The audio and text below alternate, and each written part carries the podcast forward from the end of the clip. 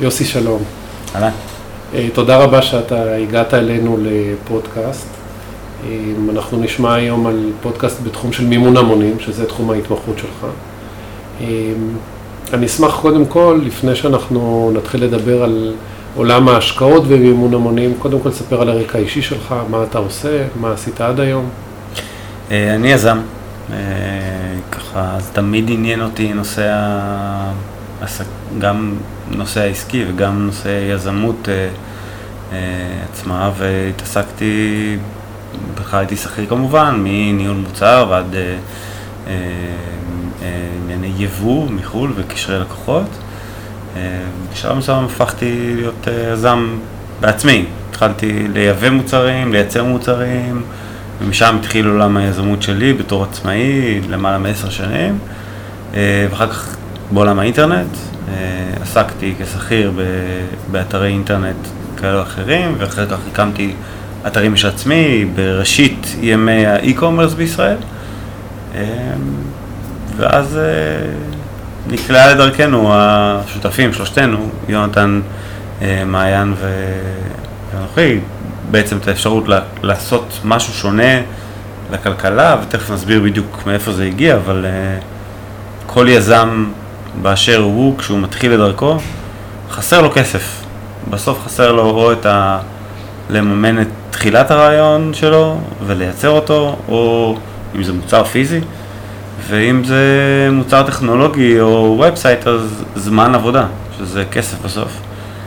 ואמרנו שזה יהיה ממש ממש מעולה אם היה אפשר לקחת את הרעיון שלך, לשים אותו באינטרנט, להגיד, חבר'ה, זה הרעיון שלי, זה מה שאני רוצה לעשות, בואו תנו לי, תשקיעו בי, אני אתן לכם אחוזים מהרווח שלי, אני אתן לכם אחוזים מהעסק, או אני רוצה להקים מכולת והנה הכסף שאני צריך, במקום ללכת לבנק ולא לקבל אותו, לקבל אותו בתנאים מאוד קשים. ובאמת זה מה, ש... זה מה שהוביל אותנו בעצם לעולם הזה. וזה, כשהתחלתם פה הייתם מודעים להתפתחויות בתחום הזה מחו"ל, או ש... לא, כשהתחלנו לדבר על הנושא הזה איפשהו בשלהי 2010, לא הכרנו שב-2009 קם, קמה חברה קטנה שנקראת קיקסטארטר בזמנו. גם זה לא עבר על אותו רדאר, זאת אומרת המטרה שלנו בכלל הייתה לעסקים ולא ל art ול small products, אה, אמ, וזה לא היה באותו ראש. Um, לקראת 2011 קצת uh, למדנו את המודל יותר טוב מחו"ל. והחלטנו שאנחנו עושים ניסוי. לפיילוט קוראים Head Start, אה, וזה הוקם כפיילוט לכל דבר, שבמקרה הצליח ו- ויצר שינוי אה, צרכני, כלכלי, ובטח ובטח לעולם הארט בישראל. אה, אבל זה באמת היה ניסוי כלים, אמרנו שאי אפשר לעשות את מה שאנחנו רוצים לעשות כי חוק אומר שאסור לעשות הצעה לציבור ליותר מ-35 ניצאים. אז רגע, זה כבר מתחיל להיות מסובך. כן, כן, כן, כן. בוא, נתחיל לפני זה רגע, אתה אומר על אומנות, איפה, ממה התחיל, כאילו, מה הפרויקטים הראשונים שהתחלתם איתם? הדסטארט קמה בשביל אה, לראות בכלל אם מישהו מוכן לשלם כסף על משהו שלא קיים. זאת אומרת, אם אתה יזם שרוצה להמציא את הכוס המדהימה הזאת ורוצה לייצר אותה, אז אתה אומר, הנה, זו, זה המוצר שאני רוצה לייצר. אמ, זה אני, זה הניסיון שלי, אני רוצה לייצר אותו, בואו תעזרו לי לממן את הייצור של הדבר הזה ותהיו חלק מה, מה, מהיצירה הזאת. בין אם זה הספר החדש שכתבת והנה תקנו אותו מראש או לפני שבכלל אני הולך להוציא אותו. והציבור מממן את החלום של אותו יזם או את האומנות של אותו יזם או את העסק הקטן של אותו יזם ובתמורה לזה הוא חלק מהיצירה, הוא חלק מהתהליך, הוא, הוא מעודכן תוך כדי תהליך, הוא אה, מרגיש שהוא בתוך אותה, באותה עשייה של אותו יזם, ובסופו של דבר הוא מקבל את המוצר הסופי. היזם לא מאבד אה, לא, לא מאבד אחוזים מהעסק, לא מאבד זכויות יוצרים אם זה בעולמות הש... המוזיקה או ספרות, אה, והאומן או היזם מחליטים על המחיר מראש ופוגשים בפעם הראשונה בצורה ישירה את, ה, את הקהל שלהם.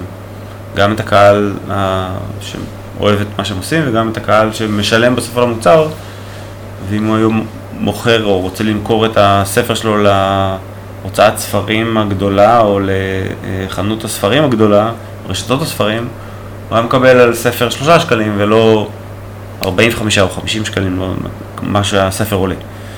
אה, אז הפערי כסף עבור המכירה הישירה הזאתי הם כפולים. גם הוא מקבל את הקהל שלו, של, של אותו יוצר, הוא גם מקבל אה, אה, כסף על המוצר לפני שהוא בכלל יצר אותו, זאת אומרת שהוא לא צריך לקחת איזה שהם הלוואות או להשקיע כסף. וב' הוא בדק את השוק, זאת אומרת השוק אמר לו, כן אנחנו רוצים את המוצר הזה, או את הספר הזה, או את, הדיסק הזה, את האלבום הזה, שיצא לאור, ואנחנו מוכנים לשלם עליו מראש. אין בדיקת שוק טובה יותר עבור אותו יזם, בשביל לראות אם בכלל רוצים שהוא יוציא את המוצר. ולאיזה תקציבים היה מדובר? אז מה היה אז התחיל... ומה היום? כן. בשוק הזה של האומנות. ו... אז הדסארט כהדסארט היא מתרכזת בעולמות הארט ויזמות קטנה. בהתחלה הסכומים היו מאוד קטנים, כי אנשים לא בהכרח ידעו אם הם יצליחו או לא, והלכו על מיזמים מאוד מאוד קטנים. אה, וזה התחיל מ-10,000 שקל או 5,000 שקל, ואני חושב שבשנה הראשונה הגיוץ הכי גדול שלנו היה 35 שקל, אלף שקלים. Uh, היום הממוצע גיוס הוא באזור ה-50 אלף. זאת אומרת, יש לנו גיוסים של חצי מיליון ומיליון, ויש לנו גיוסים של 5,000. אבל uh, היום היזמים, כמו יזמים, או כמו גם אומן מבחינתי הוא עדיין יזם, כי הוא עושה את זה לבד ובצורה עצמאית, הם מעיזים יותר. הם אומרים, אוקיי, אנחנו ניקח את זה to the edge, נקים, גם נייצר את האלבום שלי וגם נייצר הופעת בכורה באמפי גדול, שהם לא יכולים לעשות את זה לולי הציבור, שישים את הכסף מראש ויגיד להם, כן, אנחנו מאמינים בכם, רוצים שזה יקרה ורוצים שתצליחו ב, ביצירה הזאת ונשלם על זה מראש. אה, ובעצם החיבור הזה גם של הרוכשים מראש, שהם בקשר ישיר אל מול האומן שהם רוצים, או מול היזם שמקים את הבית קפה ליד הבית שלהם, יש להם קשר ישיר אליו, אה, ותקשורת ישירה איתו, ובהופכין שזה אותו יזם או אותו אומן, סוף סוף נוגע בקהל שלו ולא, אין איזה buffer ביניהם. אז כמה זמן אתם נותנים. מה הכללי זמן. לתת לאומן שטח מדף אצלכם, לראות אם זה עובד או לא? בגדול אנחנו מייט, כל אחד מחליט לבד. הוא מעלה את הגיוס לבד, הוא מחליט על הסכום לבד, אנחנו כמובן יכולים לעזור ב... ב... ומלווים אותו, יש לנו צוות שלם שמלווה את היזמים ומסביר להם איך לעשות את זה, מה לכתוב, איך, לה... איך בעצם לדרבן את הקהל, אה, כי בסוף זה קהל שלהם והם מכירים אותו טוב יותר. אה, הם מחליטים על כמות הזמן, מיום ועד 90 יום. זה בעצם ריצת ספרינט או ריצה ארוכת טווח. אה, וזה באמת תלוי בכמות הקהל שיש לך, ביד, במה המוצר, אם זה משהו חם וקורה מחר וצריך לייצר אה, אה, מאבק חברתי שיקום מחר להפגנה, אז הגיוס יכול לעלות ל-24 שעות ויכול לעלות לשעה. והוא בדרך כלל לגייס את זה כי זה משהו דחוף וכל, וכולם מדברים עליו. כן, אני חושב האחרון היה משהו עם אה, פיתוח סביב אה, לאתר טכנולוגיות חדשות בעוטף עזה, היה איזשהו גיוס כסף. אה. יש ספציפית עכשיו באמת כאילו, את, את הגיוס של יאללה שהוא ב equity, הוא לא בהדסטארט, הוא בפאנדיט. תכף נדבר רגע על כל הדבר הזה. כן. כן, אבל בעצם הדסטארט התחילה ב-2011, השנה הראשונה של הגיוסים הייתה 2012. כל השנה גויס 1.7 מיליון ש"ח לגיוסים שונים. אוקיי. והשנה ושנה שעברה אנחנו מדברים כבר על קרוב ל-30 מיליון ש"ח בשנה אחת.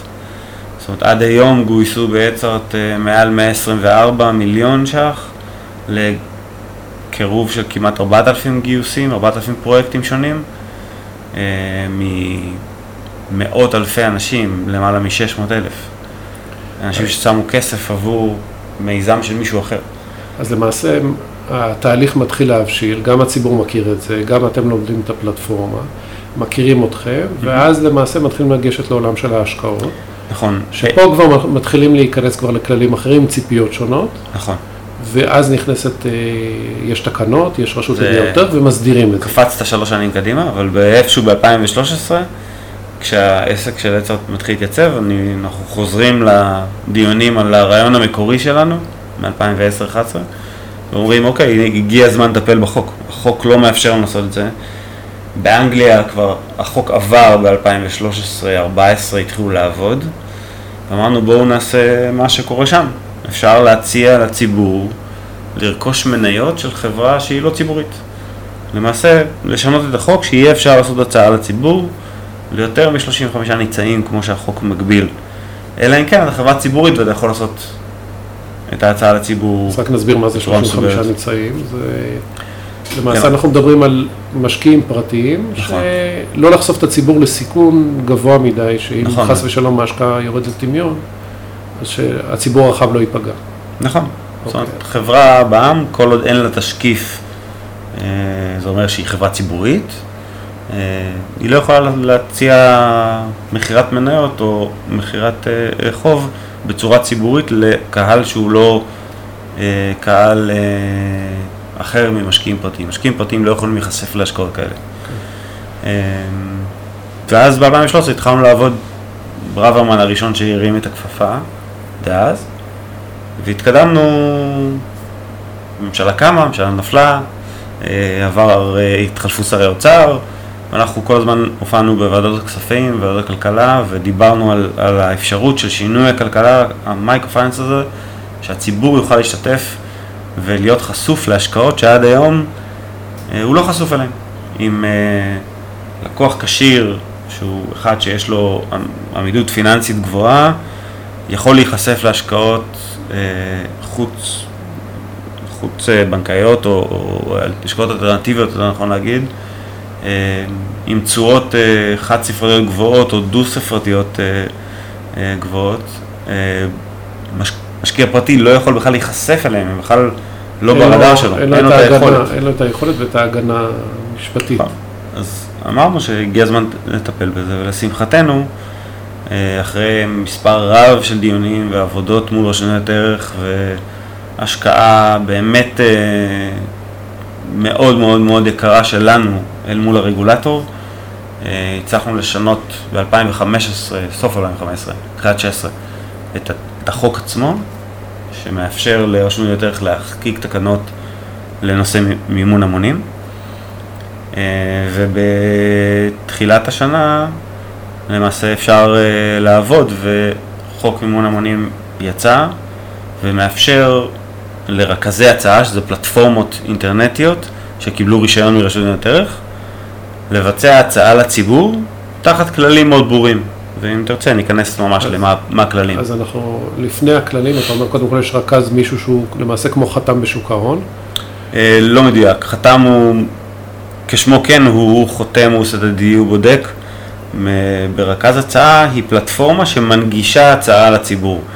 היא לא אחראית על הבדיקה והיא לא אחראית על אז ה... מה המחויבות, אם אתה רוצה להירשם כרכז ברשות לניירות ערך, מה חל עליך כחובה? חל עליי כחובה להסתכל אה, אה, שאין חשד סביר או שאני לא יודע על משהו שהוא לא תקין. אה, והעסקאות, תראה, דעתנו האישית, התקנות לא הלכו עד הסוף לאן שהן צריכות ללכת. אנחנו, המלצתנו הייתה שלכל עסקה תהיה משקיע אה, עוגן, משקיע מוביל, זו הייתה הטרמינולוגיה שלנו, שהרשות לקחה לנו אותה ועכשיו אנחנו לא יכולים להשתמש בה. אז מבחינתנו משקיע עוגן, שמבין בתחום הספציפי הזה, אה, יודע איך לבדוק, בודק את העסקה, עושה את ההסכם המשפטי, ושם מכספו שלו, שהוא ה-lead investor הוא. הליד אינבסטור, ושם מכספו שלו באותם תנאים שהציבור הולך להיכנס איתם. הדבר הזה לא לגמרי נכנס לתקנות, אנחנו בפנדיט עדיין מאמינים שזו הדרך, ולכן בכל העסקאות שלנו יש ליד אינבסטור.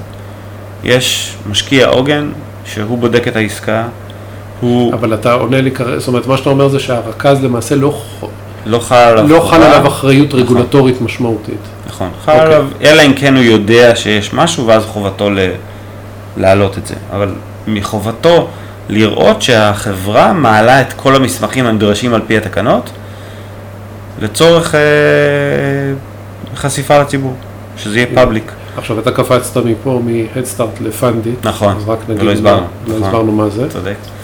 אז אה, אמרתי, התחלנו ב-Headstart, ואז תוך כדי זה גם נולדה פלטפורמה נוספת שנקראת Giveback, שלא ניכנס אליה, אבל זה התרומה שלנו להחזיר לקהילה, זו פלטפורמה לתרומות, לעמותות, ושם תוך כדי התהליך הקמנו גם את פנדיט ב-2016. אה, חברנו לבית ההשקעות, אה, לפ- לפועלים IBI בעצם, גוף מנפיק, ידוע בגודלו ובידע שלו, ובעצם אמרנו שביחד אנחנו נביא טכנולוגיה וידע בעולם הזה, והם י- יסתכלו ויבינו איך העולם הזה קורה, וייתנו לנו את הגייד. אה, התקנות אה, תוקנו בתוך פנדיט, פלטפורמה שהיא בעצם רכז הצעה. יש בפנדיט שני סוגי עסקאות עיקריות, עסקאות שהן פתוחות לציבור, תחת התקנות החדשות, הן מוגבלות בגיוס של עד שישה מיליון ש"ח, ארבעה מיליון ש"ח זה, זה רק, הגיוסים רק היותר... לחדד, זה לא קשור, ל- זאת אומרת, מה שאתה מדבר כרגע זה המגבלה הרגולטורית. רג- מגבלה רגולטורית, נכון, על רכז הצעה, על גיוסי מימון המונים. אוקיי. בסדר? זה זה, ויש גם גיוסים שהם לא לציבור אה, לא כשיר, או לא למשקיעים פרטיים רגילים, אלא רק לכשירים ועד 35 כאלה שאפשר להכניס לתוך אותה עסקה ניצאים, לצורך העניין. אוקיי. נלך כרכז הצעה, כן. כמשקיעים פרטיים, אה, חברות יוכלו לגייס עד 6 מיליון ש"ח, רוב העסקאות יהיו עד 4 מיליון ש"ח, כי שני המיליונים הנוספים זה על צריך משקיע, אוקיי. משקיע שהוא לא עוגן, משקיע מוביל לפי התקנות של רשויות ערך, הם, זה כמעט בית השקעות, זה ממש מישהו, זה גוף שיודע לעשות אה, בדיקת נאותות ו... אה, אז רוב העסקאות אני מניח שיהיו סביב 4 מיליון ש"ח, והציבור הלא כשיר, משקיע פרטי, יוכל להשקיע עד עשרת אלפים שקל בעסקה בודדת, הוא יכול להשקיע בכמה, במאות שקלים או אלפי שקלים, אבל עד עשרת אלפים בעסקה בודדת, ועד עשרים אלף שקל בשנה קלנדרית, אוקיי? בפלטפורמה או בכלל? בכלל. ומאיפה לך לדעת? הוא מצהיר, הוא צריך רק על להצהיר הצהרה. על פי הצהרה, נכון. אין לנו שיתוף בין הפלטפורמות של דאטה כזה, זה משהו שהוא הצהרתי של, של אותו משקיע, והוא חייב להצהיר את זה כל השקעה. אמ, אנחנו ב, באתר, באלגוריתם שלנו, כבר יודעים לסנן את האנשים ולהגיד כמה הם השקיעו ומה המגבלה שלהם לאותו, לאותו, לאותה עסקה או לעסקאות אחרות, אבל הרף כניסה שלו, כאחד שמרוויח עד 750 אלף שקל בשנה, שזה משקיע פרטי, הוא יכול להשקיע עד 20 אלף שקל בשנה ועד 10,000 שקל בעסקה בודדת. ויש מבחנים של שכר? כן, יש עוד שני מדרגות מעל של מי, אה, סליחה, עד, עד 350 אלף שקל זה אה, לקוח פרטי בשנה שהוא מרוויח. מ-350 ועד 750 הוא כבר יכול להשקיע 30 אלף שקל בשנה. ומ-750 עד אה, מיליון 200, אז הוא כבר יכול להשקיע עד 100 אלף ש"ח בשנה. וכל זה כפוף להצהרות. כן. בשני מבחני השכר השניים הוא צריך להביא הצהרה של רואה חשבון. הוא צריך להביא אישור צד ג'? צריך להביא אישור רואה חשבון שזה מה שהוא מרוויח? כן. הבנתי. אה, אוקיי, אז למעשה אחרי שהוא, אתם צריכים לוודא שיש לו את האישור הזה מרואה מהמם. חשבון, ואז הוא רוצה להשקיע. עכשיו בוא נדבר על החברות. נכון. מי החברות שבאות לגייס כסף? החברות הן, זה מאוד מאוד רוחבי, זאת אומרת, בפאנדיט יש לך עסקאות של אה, אה, גיוסים של מיליונים בודדים וגם עשרות מיליונים, שהם כבר יותר כשירים. בעסקאות של רכז הצעה, אנחנו נוכל להציג לציבור עסקאות שהן עד 4 מיליון שקל בדרך כלל. אז רוב החברות שמגיעות הן חברות בשלב הסיד שלהן, חברות שזקוקות למימון השני שלהן, או אה, איגרות חוב של סכומים קטנים ולא סכומים מאוד גדולים. חברה שצריכה עכשיו מיליון שקל כנגד בטוחות אה, אה, דומות. אה, וזה מה שיוכל להיות מוצג לציבור. בשלב זה, אנחנו בשאיפה תמיד לגרום לרשות לסמוך על המודל ול- ולפתוח את, ה- את הדלתות. אנחנו גם באיזשהו שלבי רולינג כאלה אחרים, שנוכל להציג לציבור עסקאות גדולות יותר, אה, שהן של עשרות מיליוני שקלים, בתנאי ש-X ציבור כשיר נכנס לשם והשקיע, ואנחנו נוכל לתת לציבור אה, נתח מסוים מתוך אותן עסקאות. למעשה להשתמש בהשקעות של הקשירים כליד אינבסטור. בואו נדבר ללא קשר לפנדית. שנינו נסכים שאם חברת סיד, סטארט-אפ שהסיכוי ההצלחה שלו הוא anyway ידוע והוא מאוד מאוד נמוך, סטטיסטיקה, סטארט-אפים, סיכוי ההצלחה שלהם הוא בין 2 ל-4 בכלל אחוז. עסקים, לא רק אה, סטארט-אפים. כן, אבל בואו נלך על הסיד מאני שזה רוב הכסף בעולמות, בחו"ל, בסדר? חו"ל, סיד מאני הוא רוב הגיוסים. אה, תסכים איתי שאם יש עסקת אה, חוב גדולה מאוד, והיא, סתם, בוא נקרא לה עשרה מיליון שקל, ואם עשרה משקיעים כשירים השקיעו שם, ונשאר שני מיליון שקל לציבור. מסכים איתי ש-level הסיכון במובן מסוים ירד לציבור? אל מול עסקת סיד של סטארט-אפ שהוא יכול לגייס בלי משקיע מוביל, בלי אף אחד שבדק את העסקה, סטארט-אפ יכול להגיד, אני מגייס אה, כן. 4 מיליון שקל מהציבור לפי אבלואציה X, והציבור יכול להשקיע 10,000 שקל בהשקעה כזו, אל מול השקעה שבה משקיעים מתוחכמים כבר בדקו, עשו והשקיעו מכספם, ונשאר סלייס מסוים באותם תנאים, שוב אני מדגיש, באותם תנאים, מן זה- הסתם זה מן אנחנו... הסתם יותר טוב. מן הסתם- יותר גדולות. בדיוק. מן הסתם אנחנו מסכנים את הציבור פחות, או הציבור מסתכן פחות בעסקאות כאלה. אה, אנחנו שואפים לשם, אנחנו שואפים להביא עסקאות שהן שקופות לציבור, שהן אלטרנטיביות שלא יכלו להגיע אליהן לפני, ואנחנו שואפים להביא עסקאות שהן בעלי בטוחות כאלה, שכמובן לא אמרתי לפני, אבל כל העסקאות, כל הכספים של הציבור עוברים דרך חשבון נאמנות, הם לא מגיעים לחברה בצורה ישירה, רק אחרי שהחברה רשמה את בעלי מניות או רשמה את כל הבטוחות על אותם משקיעים, רק אז הכסף עובר. יש הסכם נאמנות שהוא חשוף לציבור, יש תוכנית עסקית, יש כל המידע הפיננסי של החברה, או אם היא, היא לא קמה רק כרגע, אבל במידה והיא אה, קמה רק כרגע, אז כל התוכנית העסקית שלה וכל ההסכם השקעה מופיע עם הסכם הנאמנות, מופיע בצורה פאבליקית לגמרי לציבור. הוא יכול לבחון את העסקה כראות עיניו, בין לשלוח לעורך דין שלו או לעורך חשבון שלו, וזה משהו שהוא שקוף. בשאיפה לייצר כמה שיותר שקיפות וכמה שיותר עסקאות עם כמה שיותר בטוחות. איך, אה, אני מניח שזו תעשייה כל כך צעירה שעוד אין דאטה על הצלחות בתחום הזה. לא של גיוסים, אלא ההתפתחות של החברות. אז- עוד אז- מוקדם מדי בטח. זה נכון מה שאתה אומר, מצד שני, שוב, אמרנו, ב- בפנדיט אין רק עסקאות אקוטי של סטארט-אפים, שבאמת ה- זה לונג רן וייקח איקס שנים עד שנראה בכלל אם ההשקעה צלחה או לא. אה, יש לנו גם עסקאות אה, אגרות חוב של אה, ארבעה חודשים. תוך ארבעה חודשים הכסף חוזר ללקוח. חד ספרתי נמוך, עם ביטוח אשראי. אבל זה כבר עסקה, בעוד שאני מניח, הנתיב המרכזי של התחום הזה זה לעזור, כמו שהתחלת, לעזור לעסקים לגייס. גם, גם, אבל גם זה, הון חוזר לעסק, לעסק צעיר, עם, זה גם לעזור לו. זה כמו הלוואה. זה כמו הלוואה, זה ממש לעשות הלוואה שהיא קצרת טווח, עכשיו, מה מידת השקיפות למשקיע מלאה, מיום ההשקעה?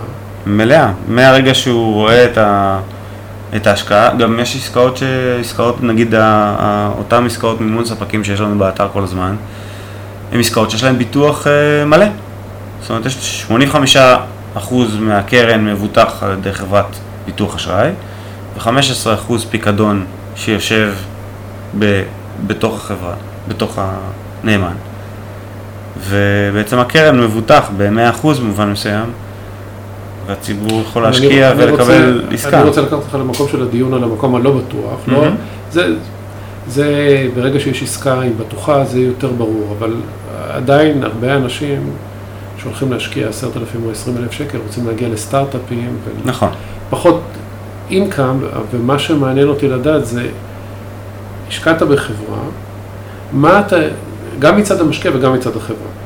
המשקיע, מה מידת הנראות שלו, הרי אם הוא השקיע בחברה בבורסה, אז הוא רואה את המחיר של המניה, הוא יכול לראות אם יש משהו מהותי או לא, כי ברגע שיש משהו מהותי, החברה צריכה לפרסם מיידית אז לבורסה. נכון, מה אז- קורה פה? אז, אז תראה, בניגוד לבורסה ובניגוד לטיקר שרץ אה, קבוע, אה, זו השקעה חוץ-בנקאית שהיא לא, לא, היא לא פאבליק, ואתה לא יכול, אתה לא רואה מחיר. אתה לא רואה מחיר. אה, החברה, יש לה בתוך המערכת שלנו את היכולת לעדכן את, ה, את הבעלי מניות שלה כדיווח.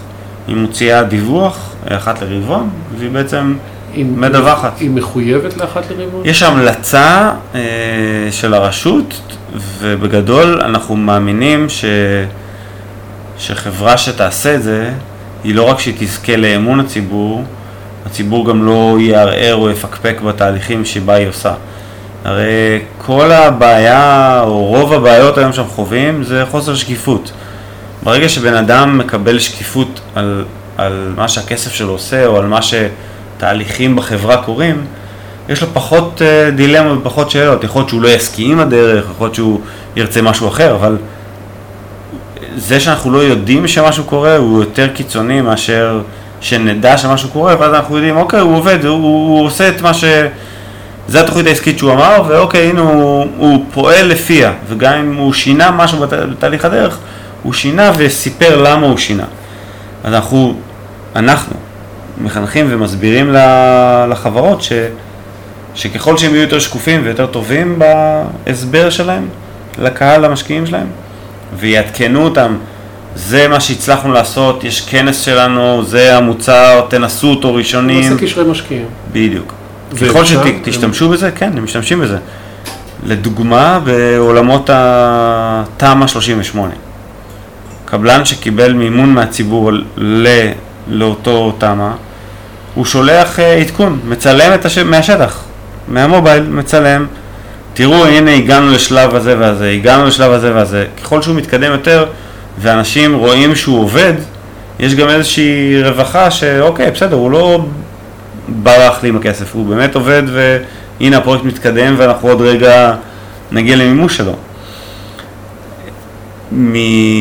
מתוך 70 אה, גיוסים שכבר אה, אה, היו בתוך האתר, בתוך פנדיט, למעלה ממחציתם כבר שילמו כמעט את כל הריבית באגרות החוב ספציפיות למשקיעים.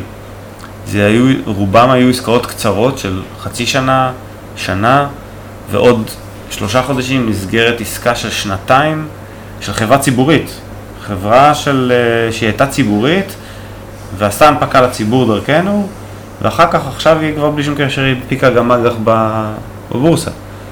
אבל המשקיעים אצלנו נהנו מחד ספרתי מאוד מאוד גבוה לעומת מה שכרגע קורה בבורסה של חד ספרתי מאוד מאוד מאוד נמוך. באותם תנאים, באותם ביטחונות. אז בסוף ה...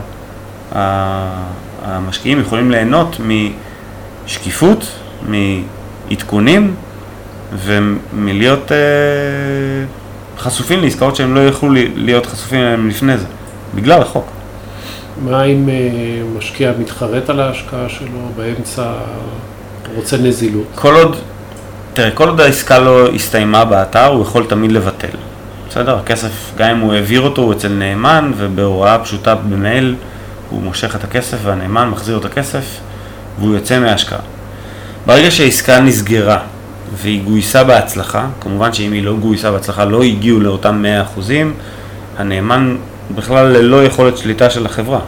הנאמן עושה U-turn לכל הכספים והם חוזרים באותה העברה בנקאית למשקיעים.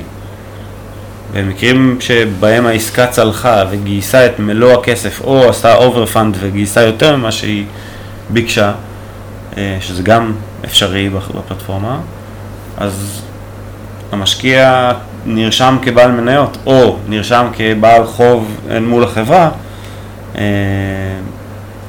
והיכולת שלו להיות אה, נזיל זה רק למכור בין אדם לחברו. אין יכולת היום ל second market אם זו השאלה או זה הכיוון, אין יכולת, אסור לנו לבצע second market בנושא הזה, תחת החוק.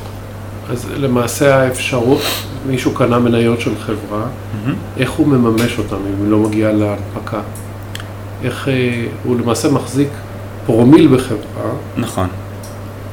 אז מה, מה, תראה, יש, יש לא מעט חברות? יש לא מעט חברות שרשמו ב- בהסכם השקעה עצמו, כן, שבסיבוב הבא של הגיוס תהיה למשקיעים את היכולת לצאת.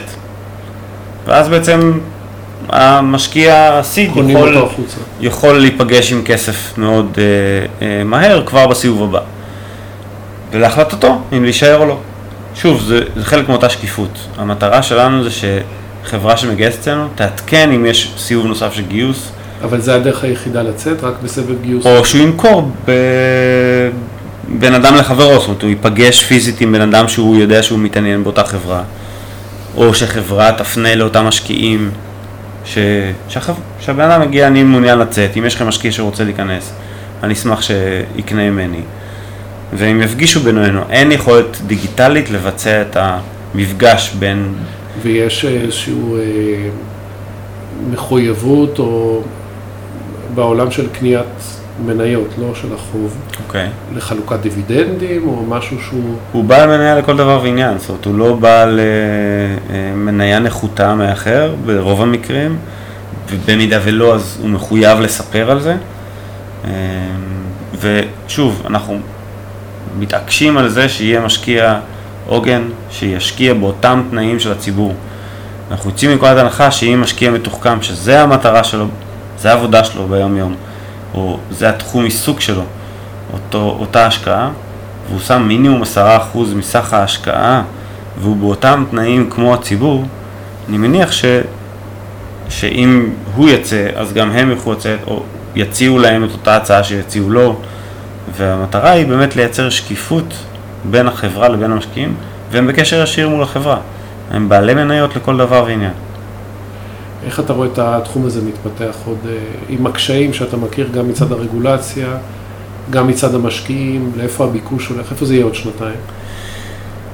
אמ, אני חושב שרשות ניירות תצטרך טיפה למתוח את הגבול. אני חושב שההגבלה הזאת של להשקיע עשרת אלפים שקל במ- במקסימום היא בעייתית. אמ, כמו הגיוס של עד ארבעה מיליון שקל ברוב המקרים, זה גם בעייתי. אמ, פשוט ברוב המקרים להוציא עשרת אלפים שקל על משהו ולהוציא מאה אלף שקל על משהו, זה כמעט אותה בדיקה. אה, כמעט אותה בדיקה. אם אתה שם אלף שקל בשביל להגיד שאתה רוצה להיות שם ולטעום, אז זה אחלה, זה משחק נחמד, אתה יכול לאבד גם אלף שקל בלוטו. יכול גם לאבד מאה אלף שקל בלוטו, אבל זה סיפור אחר. אה, אני חושב שבסוף העולם הזה צריך, כולם צריכים להתנסות בו, ואנחנו צריכים לנסות שיהיו כמה שיותר חברות מבוססות, טובות, עם יזמים טובים, שזה חלק מהעבודה שאנחנו מסתכלים עליה.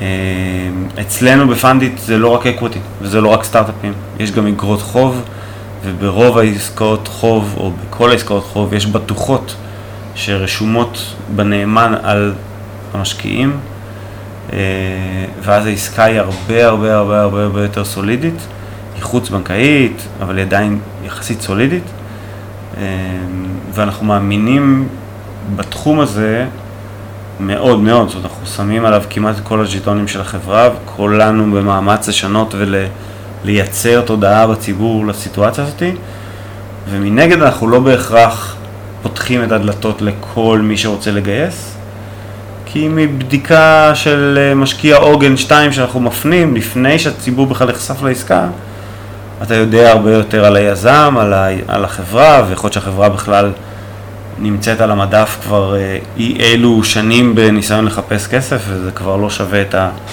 המאמץ. ובאמת, מהבדיקות הפנימיות שלנו, בחיבורים שבין היזמים לבין המשקיעים, משקיעי העוגן שלנו, אנחנו לומדים המון על החברה, ומחליטים על ידי אותו משקיע עוגן, אם הוא ליד אינבסטור באותו, באותה השקעה ועולה לגיוס מול הציבור, או שבחלק מהמקרים אפילו העסקה נסגרת עוד לפני על ידי 35 ניצאים. זאת אומרת, זה מאוד מאוד דינמי, אבל אנחנו מאמינים מאוד שהעולם הזה ייפתח, שהציבור יוכל להיחשף לעסקאות שהוא לא נחשף אליהן עד היום, אה, עם ריביות שהוא לא נחשף אליהן עד היום, אה, ועם רמות סיכון שונות, שצריך להבין ולדעת, ואנחנו מנסים לשקף את זה גם בטקסט וגם בטקסטורה וגם בנראות באתר, בין עסקת חוב עם בטוחות לבין עסקת אקוטי ללא בטוחות. שאלה אחרונה, שהיא מצד החברות, לאיזה חברות אתה ממליץ לבוא אליכם שהסבירות שתסכימו שתעלה על הפלטפורמה היא גבוהה? קודם כל אני ממליץ לכל החברות לבוא אלינו. אני חושב שבסוף... לא, תעמוד בזה, יש פה מיליון סטארט-אפים. תנסו אותנו. אמ, אני חושב שבסוף אה, אנחנו אלטרנטיבה מהירה, אלטרנטיבה בטח ובטח לחברות שבסוף הם consumer. אמרתי את זה על הדסטארט ואני אומר את זה גם על פאנדיט. חברות שהן consumer, בסוף יש להן מוצר, אם הם ילכו ויציעו לציבור להיות שותף במוצר, תחשוב את, ה, את הרווח הכפול. אם אותו לקוח גם משתמש באותו מוצר, והוא גם בעל מניות, גם אם הוא בעל מניות קטן, תחשוב כמה שגרירים פתאום יש לו. ואם בגיוס אה, שהיה פתוח לציבור עכשיו של יאללה, של מציאת פתרון טכנולוגי לבעיית הבלונים, בלוני תבערה בדרום, יש למעלה מ-600 אה, איש ששמו כסף. תחשוב כמה שגרירים עכשיו יש לחברה הזאתי לצורך שימוש באותה טכנולוגיה, או לקשרים שהם יכולים לייצר איתם, או בסוף אה, מתוך אותם 600 יכול להיות שיש איזשהו מישהו שאומר בוא'נה, אני יש לי איזה רעיון שיכול לשפר לכם את המוצר, והם הרוויחו לא רק משקיעים, הם הרוויחו גם אחד שיש לו את הידע, או אחד שיש לו את הקשר לאותו אה, רוכש פתרון ב... לא יודע, באותה... אותה סביבה. אותה סביבה. אה, ונלך על אה, עוד, עוד דוגמאות, חברת טכנולוגיה בעולמות התיירות, ש, שגייסה אצלנו בסוף עם משקיע אחד, אבל אם, כי זה פשוט החוק עוד לא, עוד לא היה מוכן כשהם עלו לאוויר. וחברת תיירות אחת גדולה פשוט לקחה אותם דרך האתר שלנו. אני חושב שאם היו לה אלף משקיעים שהם בעלי מניות והם משתמשים באפליקציה, זה אלף איש שיש להם אינטרס שכל החברים שלהם עכשיו ישתמשו באותה אפליקציה. כי הם גם בעלי מניות. והיא קלה עם זה שיש לה אלף בעלי מניות, לעומת אחד? זו כבר סיטואציה אחרת, הם יכולים לעבוד בפרוקסי מול המשקיע מוביל, משקיע עוגן, הם יכולים לה, לה, אה, לאגד אותם תחת אה, אה, שורה אחת, וכן, הם, יש להם פלטפורמה דיגיטלית שבה הם מדווחים אל בעלי מניות, ואם הם ידווחו בתדירות מספיק טובה, אז אני מניח שאם משהו מגיע בדחיפה, הוא לא צריך להגיע ב... משאלה של משקיע לאיזושהי פעולה, מה קורה עם, ה, עם החברה. אז שוב פעם, זה חוזרים לנושא השקיפות. אם החברות שמגייסות יהיו מספיק שקופות אל מול המשקיעים שלהם וידווחו להם בצורה תדירה, לא רואה סיבה שאותו אחד ידפוק בדלת של, ה, של החברה במשרד, פשוט. אלא אם כן יזמינו אותו, שזה גם נחמד. יוסי, תודה רבה, היה מאוד מעניין, ונשמח לראות איך מתפתח. תודה, תודה.